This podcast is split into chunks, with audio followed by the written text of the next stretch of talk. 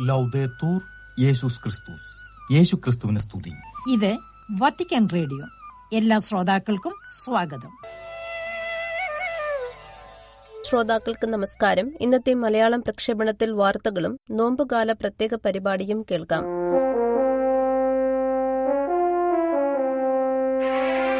വാർത്തകൾ. മനുഷ്യജന്മം തന്നെ ഒരു ദൈവവിളിയാണ് നമ്മുടെ സ്വത്വം പരസ്പര ബന്ധത്തിന്റേതാണെന്ന് ഫ്രാൻസിസ് പാപ്പയുടെ സന്ദേശം. ദൈവത്തിന്റെ രൂപമായ സ്ത്രീയും പുരുഷനും ദൈവവിളിക്കായുള്ള ഒരു നരവംശ ശാസ്ത്രം എന്ന വിഷയത്തിൽ ദൈവവിളിയുടെ നരവംശ ശാസ്ത്ര ഗവേഷണ കേന്ദ്രം സംഘടിപ്പിച്ച സമ്മേളനത്തിൽ പങ്കെടുത്തവർക്ക് നൽകിയ സന്ദേശത്തിലാണ് ഫ്രാൻസിസ് പാപ്പ ഇങ്ങനെ പറഞ്ഞത്. ഓരോ ദൈവവിളിയുടെയും നരവംശപരമായ വശങ്ങളെ വിശകലനം ചെയ്യാനും വിലമതിക്കാനും ഉദ്ദേശിച്ചാണ് ഈ സമ്മേളനം എന്നതിനെ അഭിനന്ദിച്ച പാപ്പ മനുഷ്യനായുള്ള ജീവിതം തന്നെ ഒരു ദൈവവിളിയാണെന്ന് അഭിപ്രായപ്പെട്ടു. മനുഷ്യനായിരിക്കുക എന്നത് ഒരു വിളിയാണെന്ന് പറഞ്ഞ പാപ്പ നാം ഓരോരുത്തരും ജീവിതത്തിന്റെ ഓരോ അവസ്ഥ തിരഞ്ഞെടുക്കുമ്പോൾ വിളി ശ്രവിക്കുകയും പ്രത്യുത്തരീകരിക്കുകയും ചെയ്യുന്നതിലൂടെ താൻ ആയിരിക്കുന്നതും തനിക്കുള്ള കഴിവുകളും പൊതുനന്മയ്ക്കായി മറ്റുള്ളവരുമായി പങ്കുവച്ചുകൊണ്ട് നമ്മൾ ആയിരിക്കുന്നത് പോലെ തന്നെ സ്വയം തിരിച്ചറിയുകയും വെളിപ്പെടുത്തുകയുമാണ് ചെയ്യുന്നതെന്ന് ഓർമ്മപ്പെടുത്തി. ഞാൻ ആയിരിക്കുന്നതും ജീവിക്കുന്നതും എന്നെ സൃഷ്ടിച്ചവനോടും മറ്റുള്ളവരോടും എനിക്ക് ചുറ്റുമുള്ള ബന്ധമനുസരിച്ചാണെന്ന് പാപ്പ വിശദീകരിച്ചു.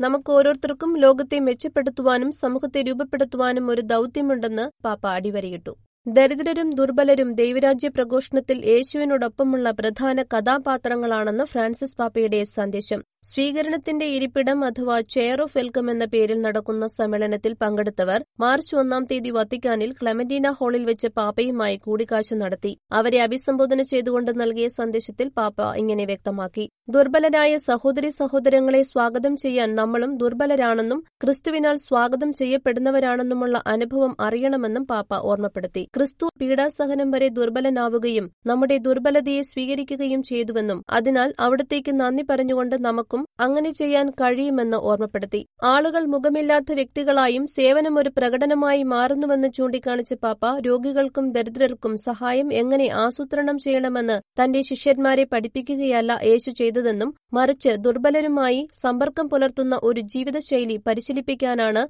യേശു ആഗ്രഹിച്ചതെന്നും ചൂണ്ടിക്കാണിച്ചു. സുവിശേഷത്തിൽ ദരിദ്രരും ദുർബലരും വസ്തുക്കളല്ല വ്യക്തികളാണെന്ന് പറഞ്ഞ പാപ്പ ദൈവരാജ്യ പ്രഘോഷണത്തിൽ യേശുവിനോടൊപ്പം പ്രധാന കഥാപാത്രങ്ങളാണവരെന്ന് ഓർമ്മപ്പെടുത്തുകയും ചെയ്തു. വിശുദ്ധവാരവും ഉയർപ്പ് ഞായറും ഉൾപ്പെടെ ഫ്രാൻസിസ് പാപ്പയുടെ കാര്യപരിപാടികൾ വത്തിക്കാൻ പ്രഖ്യാപിച്ചു. വിശുദ്ധ പത്രോസിന്റെ ചത്വരത്തിൽ അർപ്പിക്കുന്ന ഓശാന ഞായർ ദിവ്യബലി പെസഹ വ്യാഴാഴ്ചയിലെ തൈല പരികർമ്മ പൂജ ദുഃഖ വെള്ളിയാഴ്ചയിൽ കർത്താവിന്റെ പീഡാസഹന അനുസ്മരണം കൊളോസിയത്തിലെ കുരിശിന്റെ വഴി എന്നിവയാണ് പാപ്പ നയിക്കുന്ന പ്രധാന വിശുദ്ധവാര തിരുകർമ്മങ്ങൾ. കൂടാതെ വിശുദ്ധ പത്രോസിന്റെ ബസിലിക്കയിൽ നടക്കുന്ന ഈസ്റ്റർ ജാഗരണവും ഉയർപ്പു ഞായർ ദിവ്യബലിക്കും പാപ്പ മുഖ്യ കാർമ്മികത്വം വഹിക്കും. ഇന്ന് വിശുദ്ധ പത്രോസിന്റെ ബസിലിക്കയുടെ മധ്യയുള്ള ബാൽക്കണിയിൽ നിന്ന് ഊർബിയ തോർബി ആശീർവാദവും പാപ്പ നൽകും. ലോകത്തിലെ മൂന്നിലൊന്ന് രാജ്യങ്ങളിലും മതസ്വാതന്ത്ര്യം ലംഘിക്കപ്പെടുന്നു. വിശ്വാസികളോടുള്ള വിവേചനവും പീഡനവും പീഡനവും വർദ്ധിച്ചു വരികയാണെന്ന് മോൺസിഞ്ഞോർ എത്തോരെ ബാലസ്ത്രേരോ ലോകത്തെ മൂന്നിലൊന്ന് രാജ്യങ്ങളിലും മതസ്വാതന്ത്ര്യം ലംഘിക്കപ്പെടുന്നുവെന്നും ഇത് ഏകദേശം നാല് ദശാംശം ഒൻപത് ലക്ഷം കോടി ജനങ്ങളെ ബാധിക്കുന്നുവെന്നുമുള്ള പരിശുദ്ധ സിംഹാസനത്തിന്റെ ആശങ്ക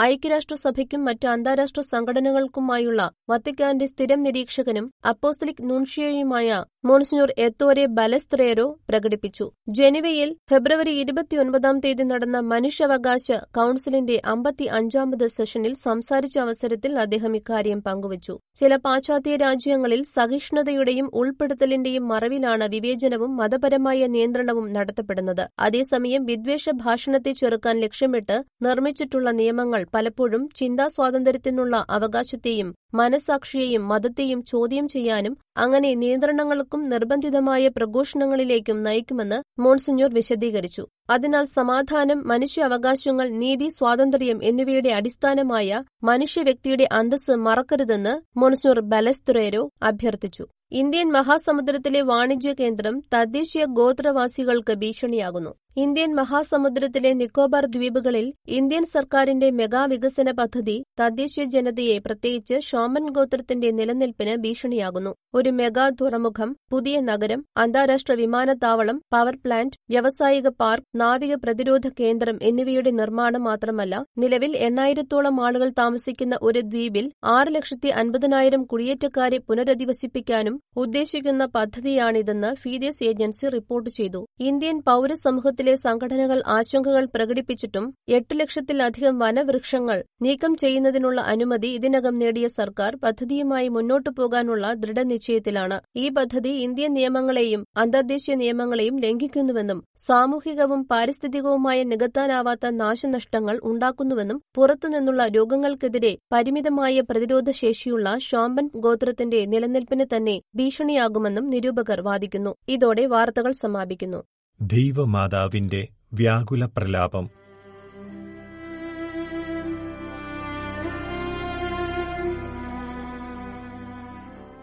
മാനവകുലത്തോടുള്ള അതിരറ്റ സ്നേഹത്തിന്റെ പ്രത്യക്ഷമായ പ്രകടനമായിരുന്നു യേശുക്രിസ്തുവിലൂടെ പിതാവായ ദൈവം നമുക്ക് പ്രാപ്യമാക്കി തന്ന നിത്യരക്ഷ. അനുതാപത്തിന്റെയും പ്രാർത്ഥനയുടെയും പരിത്യാഗത്തിന്റെയും ആധ്യാത്മിക വിചിന്തനങ്ങളുടെയും പരിവർത്തനത്തിന്റെയും ഒക്കെ കാലമാണ്. നോമ്പുകാലം തപസ്സുകാലം എന്നൊക്കെ അറിയപ്പെടുന്ന അനുഗ്രഹീതമായ ഈ ദിവസങ്ങൾ. പ്രലോഭനങ്ങളെ അതിജീവിച്ച് ദൈവത്തിന് ആരാധനയും സ്തുതിയും മഹത്വവും നൽകേണ്ട സമയം. മലയാളക്കരയിലെ ക്രൈസ്തവരെ സംബന്ധിച്ചിടത്തോളം വലിയ ആഴ്ചയുടെ ഭാഗമായി തീർത്ഥാടനങ്ങൾ നടത്താറുണ്ട്. അതുപോലെ യേശുനാഥന്റെ പീഡാനുഭവത്തിന്റെയും കുരിശുമരണത്തിന്റെയും അനുസ്മരണമായി കുരിശിന്റെ വഴി പോലെയുള്ള പ്രത്യേകം പ്രാർത്ഥനകൾ ഇടവക ദേവാലയങ്ങളോടനുബന്ധിച്ചും കുടുംബ പ്രാർത്ഥനയുടെ സമയത്തുമൊക്കെ നടത്താറുണ്ട്. എന്നാൽ ഇങ്ങനെയുള്ള ഭക്തികർമ്മങ്ങളിൽ പ്രധാനപ്പെട്ട ഒരു സ്ഥാനം സ്വന്തമാക്കിയത് ഉമ്മാട ദുഃഖം ദൈവമാതാവിന്റെ വ്യാകുല പ്രലാപം എന്നൊക്കെയുള്ള പേരുകളിൽ അറിയപ്പെടുന്ന ഒരു വിലാപകാവ്യത്തിന്റെ ആലാപനമാണ്. കുരിശിൽ തറയ്ക്കപ്പെട്ട് മരിച്ച തന്റെ ദിവ്യസുതന്റെ ശരീരം മടിയിൽ കിടത്തിക്കൊണ്ട് പരിശുദ്ധ അമ്മ നടത്തുന്ന വിലാപമെന്ന ശൈലിയിൽ രചിക്കപ്പെട്ട ഈ കാവ്യത്തിന്റെ ഒരു പ്രത്യേകത ഇതിന്റെ രചയിതാവ് വിദേശിയായ അർണോസ് പാതിരി എന്ന ഈശോസഭാ വൈദികനാണ് എന്നതാണ്. പരിശുദ്ധ കന്യകാമറിയത്തിന്റെ ഹൃദയത്തിലെ അതിതീവ്രമായ വികാരവിചാരങ്ങളെ മനനം ചെയ്യുന്ന ഈ വിലാപത്തോടു ചേർന്ന് തങ്ങളുടെ ഹൃദയവ്യഥകളെ തരണം ചെയ്യാനും ആശ്വാസം കണ്ടെത്താനും വേദനയുടെ അനുഭവങ്ങളിലൂടെ കടന്നുപോകുന്ന മനുഷ്യരെ ഈ കാവ്യം ഏറെ സഹായിച്ചിട്ടുണ്ട്. വലിയ നോമ്പിന്റെ ദിനങ്ങളിലൂടെ കടന്നുപോകുന്ന നമ്മുടെ ആധ്യാത്മിക ജീവിതത്തിൽ പരിശുദ്ധ അമ്മയ്ക്കും ക്രിസ്തുവിനുമൊപ്പമായിരിക്കാൻ നമ്മെ സഹായിക്കുന്ന ദൈവമാതാവിന്റെ വ്യാകുല പ്രലാപമെന്ന ഈ കാവ്യത്തെ അടിസ്ഥാനമാക്കിയ തുടർ പരിപാടിയുടെ മൂന്നാം ഭാഗമാണ് ഇന്നത്തെ പ്രക്ഷേപണത്തിൽ തുടർന്നുവരുന്നത്. അർണോസ് പാതിരിയുടെ കൃതികളെക്കുറിച്ച് കൂടുതലായി പഠിച്ച് എല്ലാ ആളുകളിലേക്കും എത്തിക്കാൻ പരിശ്രമിക്കുന്ന ബഹുമാനപ്പെട്ട ആന്റണി പുത്തൂർ സാറാണ് ഈ പരിപാടി നമുക്കായി അവതരിപ്പിക്കുന്നത്.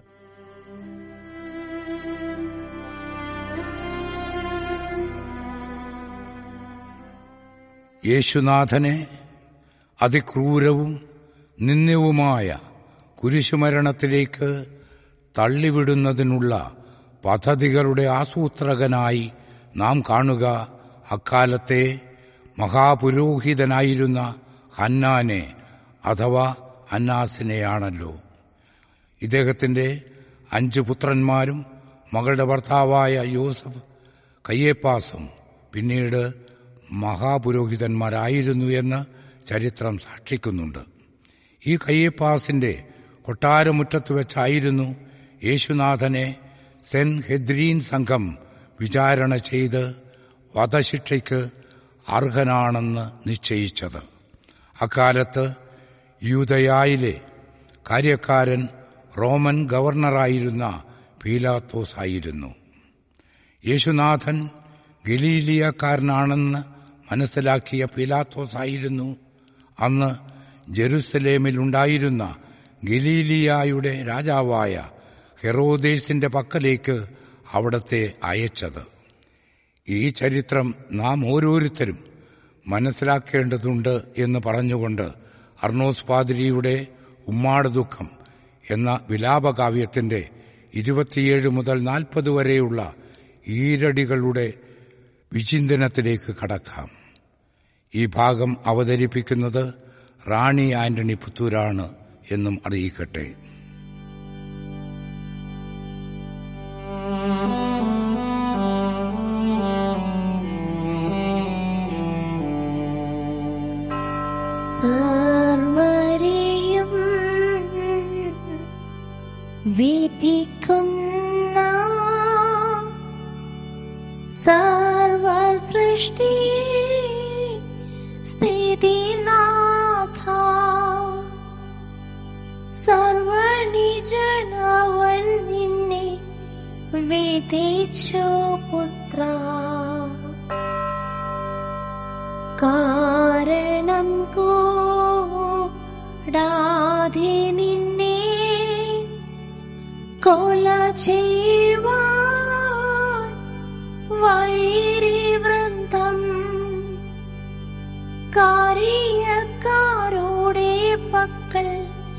കൊടുത്തോ പുത്ര. പിന്നേരോ ദേശു പക്കൽ നിന്നെ അവ കൊണ്ടു ചെന്നു. നിന്ന ചെയ്തു പരിഹസി ചയച്ചു പുത്ര. പിന്നെയതീ കാരി പക്കൽ നിന്നെ കൊണ്ടു ചെന്നു. നിന്നെ ആക്ഷേപിച്ചു കുറ്റം പറഞ്ഞു പുത്ര. അതെ ഈ ലോകത്തുള്ള സർവസൃഷ്ടികളുടെയും വിധിയാളനായ ദൈവപുത്രനെ. നിജന്മാരായ അവർ ന്യായവിധി എന്ന അന്യായവിധിക്ക് പരിഹാസത്തോടെ വിധേയനാക്കുകയാണ് ഇവിടെ.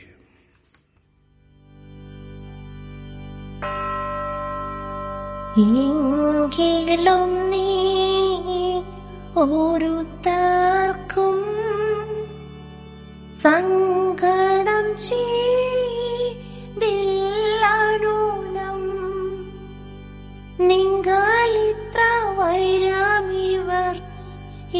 എന്തിതു പുത്ര. പ്രാണനുള്ളോ നിന്നു ചിത്തേ. സ്മരിക്കാതെ വൈരമോടെ തൂണു തന്മേൽ കെട്ടി നിന്നെ അടിച്ചു പുത്ര. ആളുമാറി അടിച്ചയോ ധോളി നിന്റെ ദേഹമെല്ലാം ചീളുപെട്ടു മുറിഞ്ഞോ നീ വലഞ്ഞോ പുത്ര. അതായത് ഒരുത്തർക്കും ഒരു സങ്കടവും നീ ഉണ്ടാക്കിയില്ല എന്നിട്ടും എന്തിനാണ് ഇവർ ഇത്ര വൈരം കാട്ടുന്നത് എന്നറിയില്ലല്ലോ മകനേ എന്നും. ജീവനുള്ളവയോട് ഒരിക്കലും ചെയ്യാൻ പാടില്ലാത്ത വിധം നിന്നെ അവർ തൂണിനോട് ചേർത്ത് കെട്ടി പീഡിപ്പിച്ചില്ലേ മകനെ എന്നും. ആളു മാറി മാറി അടിച്ചവർ നിന്റെ പൂമേനി ചിന്നഭിന്നമാക്കിയല്ലോ മകനെ എന്നുമൊക്കെ വിലപിക്കുന്ന ആ അമ്മ തുടരുകയാണ്. ഉള്ളിലുള്ള വൈരമോടെ യൂധർ നിന്റെ തലയിന്മേൽ മുള്ളുകൊണ്ടു മൂടി വെച്ചു തറച്ചു പുത്ര. തലയെല്ലാം മുറിഞ്ഞയോ ഒലിക്കുന്ന ചോര കണ്ടാൽ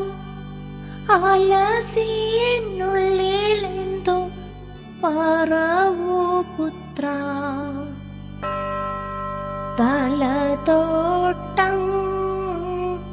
അടിയോളം തോലില്ല മുറിവഴിയോ? പോലെ പോലെ നിന്റെ ദേഹം മുറിച്ചോ പുത്ര? എന്നിങ്ങനെ അവരുടെ പ്രതികാരം തീർക്കുന്നതിനായി നിന്റെ തലയിൽ മുള്ളുകൊണ്ടുള്ള കിരീടം വെച്ച് തറച്ച് ക്രൂരമായി വേദനിപ്പിച്ചില്ലേ എന്നും പുലിയുടെ ആക്രമണത്തിൽ പെട്ടവനെപ്പോലെ തല മുതൽ പാദം വരെ എത്ര കഠിനമായാണ് അവർ നിന്നെ മുറിവേൽപ്പിച്ചതെന്നും ഇതെല്ലാം കണ്ടുനിന്ന എന്റെ മനസ്സിൽ വലിയ ആലസ്യം അതായത് വല്ലാത്ത തളർച്ച ഉണ്ടായല്ലോ മകനെ എന്നുമൊക്കെ ആ അമ്മ ചിന്തിച്ചു പോകുന്നു. വീണ്ടും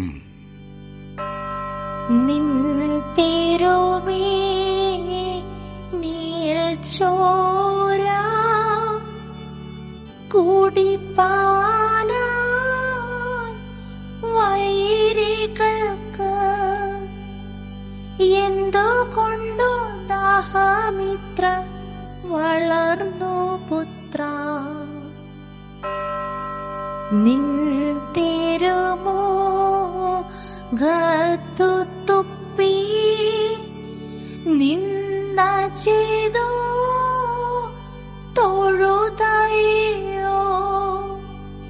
ജന്തുവോടിങ്ങനെ കഷ്ടം ചെയ്യുമോ പുത്ര? നിന്ദ വാക്ക് പരിഹാസം പല പല ദോഷികളും നിന്നെ ആക്ഷേപിച്ചു ഭാഷി ചിന്തിതു പുത്ര. ബലഹീന നായ നിന്നെ വലിയോരു കുരിശാതോ വെള്ളം ചെയ്തിട്ടെടുപ്പിച്ചു നടത്തി പുത്ര.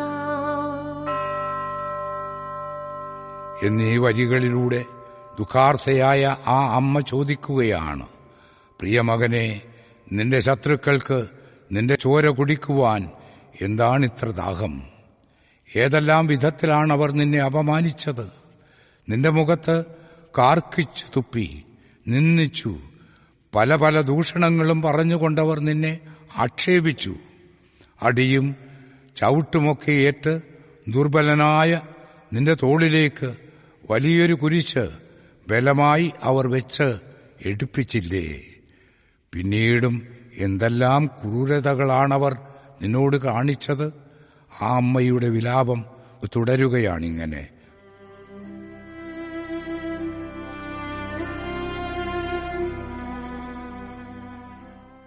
ഈശോ സഭാവൈദികനായിരുന്ന അർണോസ് പാതിരി രചിച്ച ദൈവമാതാവിന്റെ വ്യാകുല പ്രലാപം എന്ന കൃതിയെ അടിസ്ഥാനമാക്കി വലിയ നോമ്പുമായി ബന്ധപ്പെട്ട് പ്രത്യേകമായി തയ്യാറാക്കപ്പെട്ട പരിപാടിയുടെ മൂന്നാം ഭാഗമാണ് നിങ്ങൾ ഇതുവരെ ശ്രവിച്ചത്.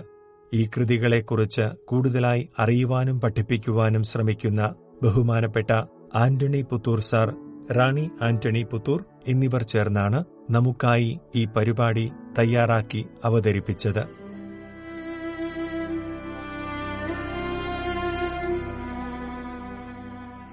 ഇതോടെ മലയാളത്തിലുള്ള ഇന്നത്തെ പ്രക്ഷേപണം സമാപിക്കുന്നു. ശ്രോതാക്കൾക്കേവർക്കും നന്ദി നമസ്കാരം.